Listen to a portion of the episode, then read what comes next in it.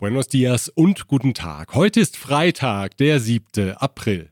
Mein Name ist Björn Liska. Herzlich willkommen zu diesem Karfreitags-Update mit dem Titel Geschichte wird gemacht. Zunächst aber ein Hinweis auf folgende Unternehmen. ICUNet Group. Expatriate Management von der Vorbereitung über Begleitung bis zur sicheren Rückkehr inklusive interkulturellem Training und Coaching. German Center Mexiko. Büros, Beratung und Netzwerke unter einem Dach. Ascens Blue, Ihr deutschsprachiger Personalrecruiter in Mexiko. Global Mobility Partners, Ihr Spezialist für Umzüge von und nach Deutschland.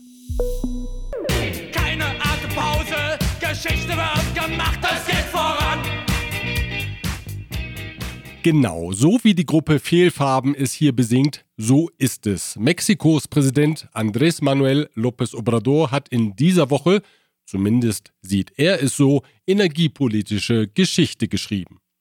Der Staat wird über den Infrastrukturfonds von Nadine insgesamt zwölf Gas-Kombikraftwerke und einen kleinen Windpark vom spanischen Elektrizitätskonzern Iberdrola kaufen. Ganz weg vom mexikanischen Markt ist der spanische Energieriese dennoch nicht. Er stößt mit der Aktion 80 Prozent seiner Kraftwerke im Land ab, behält aber Anlagen zur Stromgewinnung aus erneuerbaren Energien.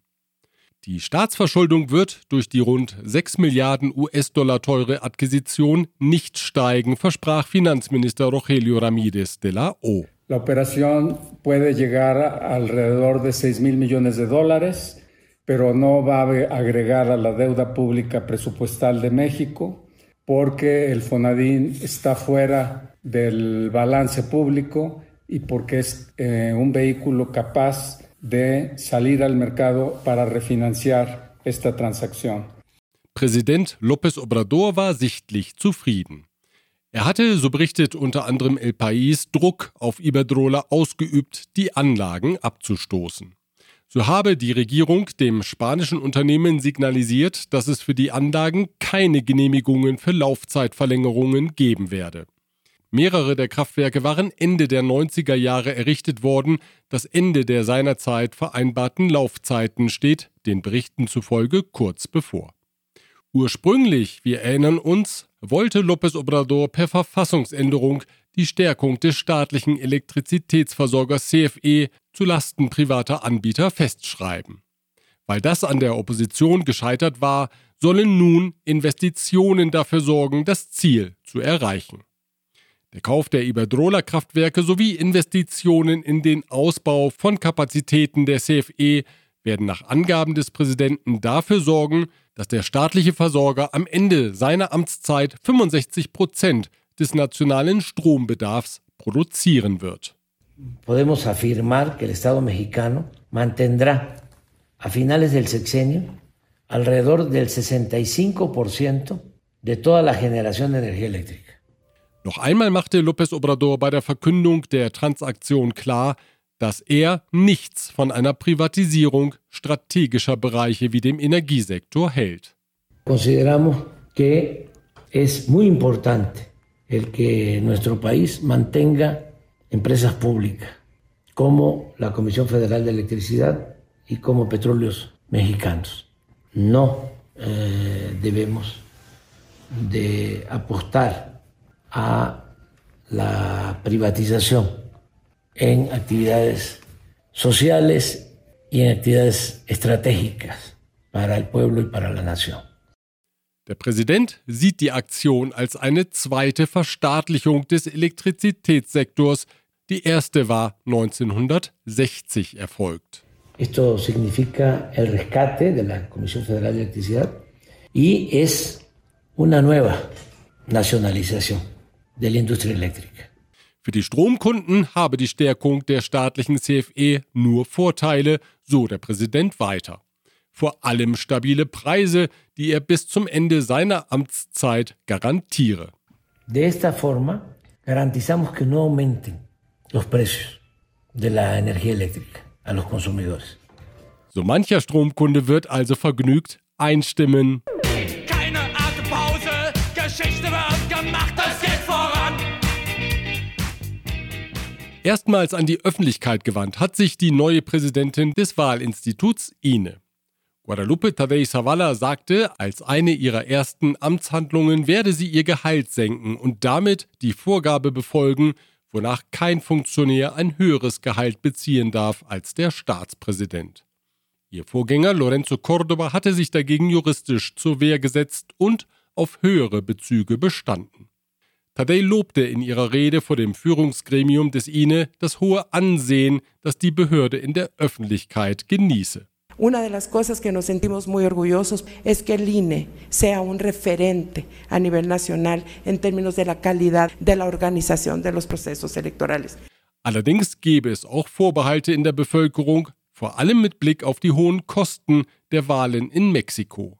Hay otro clamor en la sociedad que es el costo de nuestra democracia.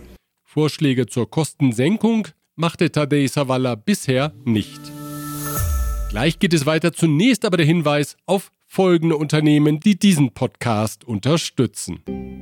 Rödel und Partner. Ihre maßgeschneiderte Wirtschaftskanzlei. Protection Dynamica. Ihr deutschsprachiger Versicherungsmakler mit internationaler Erfahrung, seit 67 Jahren vertrauensvoll an der Seite von Privat- und Firmenkunden. Von wo besser Isiera, ihre Anwaltskanzlei mit einem spezialisierten German Desk. Präsident López Obrador hat in einem Schreiben den chinesischen Staats- und Regierungschef Xi Jinping um Unterstützung im Kampf gegen den Fentanylschmuggel gebeten.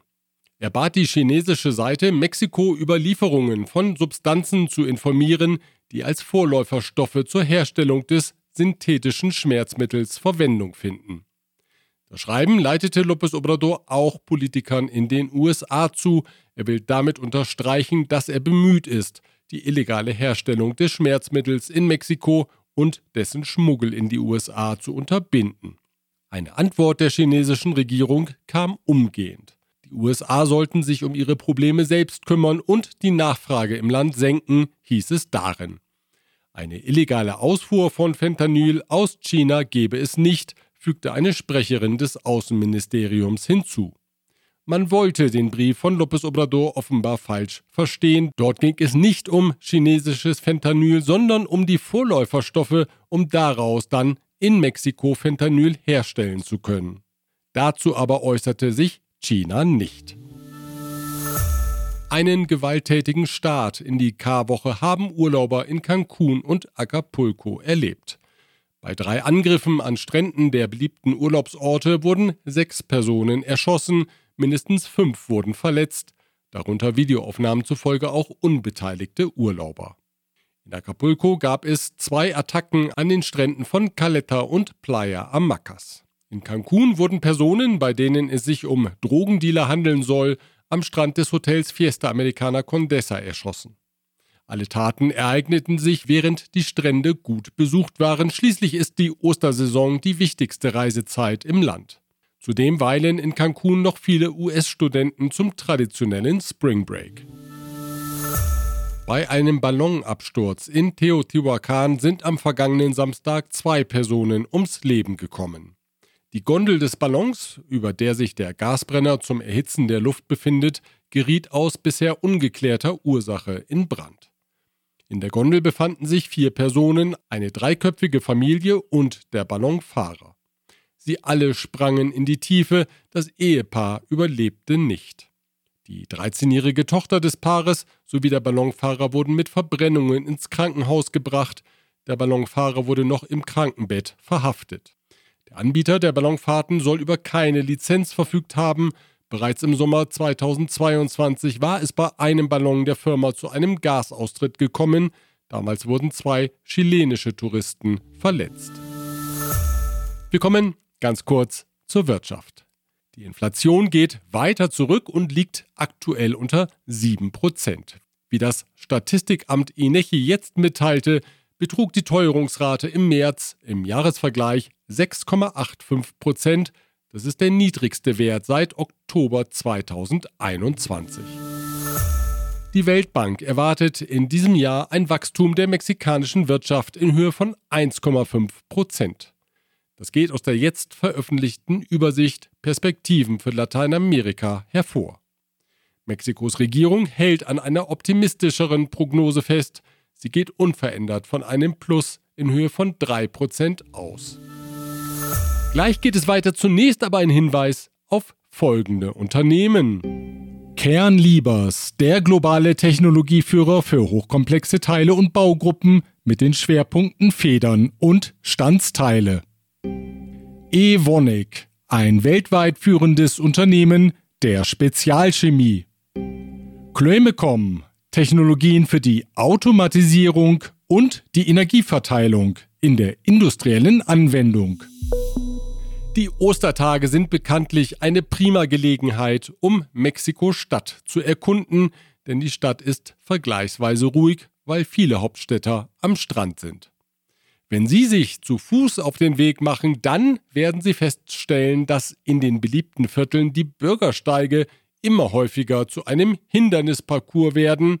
Nein, ich denke jetzt nicht an die Tretminen, die unsere vierbeinigen Freunde zurücklassen Schuld daran sind die vielen Tische, Stühle und Blumenkübel, die vor Restaurants und Cafés auf den Gehwegen stehen. Während der Covid-Pandemie durfte sich die Gastronomie auf die Bürgersteige ausdehnen, der guten Belüftung wegen. Das rettete viele Betriebe vor der Aufgabe und sicherte somit zahlreiche Arbeitsplätze. Aber mit der Gastronomie scheint es wie mit dem Militär zu sein, hat man sich einmal ausgedehnt, will man sich nicht wieder auf die ursprüngliche Fläche zurückziehen. Und das muss man in Mexiko-Stadt auch gar nicht, denn was gestern eine Maßnahme zur Rettung der Betriebe war, ist heute eine zusätzliche Einnahmequelle für die Hauptstadtregierung. Die einstige Ausnahmeregelung nämlich wurde mittlerweile in die Ley de Establecimientos Mercantiles de la Ciudad de México aufgenommen. Wer für die Nutzung des öffentlichen Raums eine Sonderabgabe zahlt, darf seinen gastronomischen Betrieb ganz legal dorthin ausdehnen.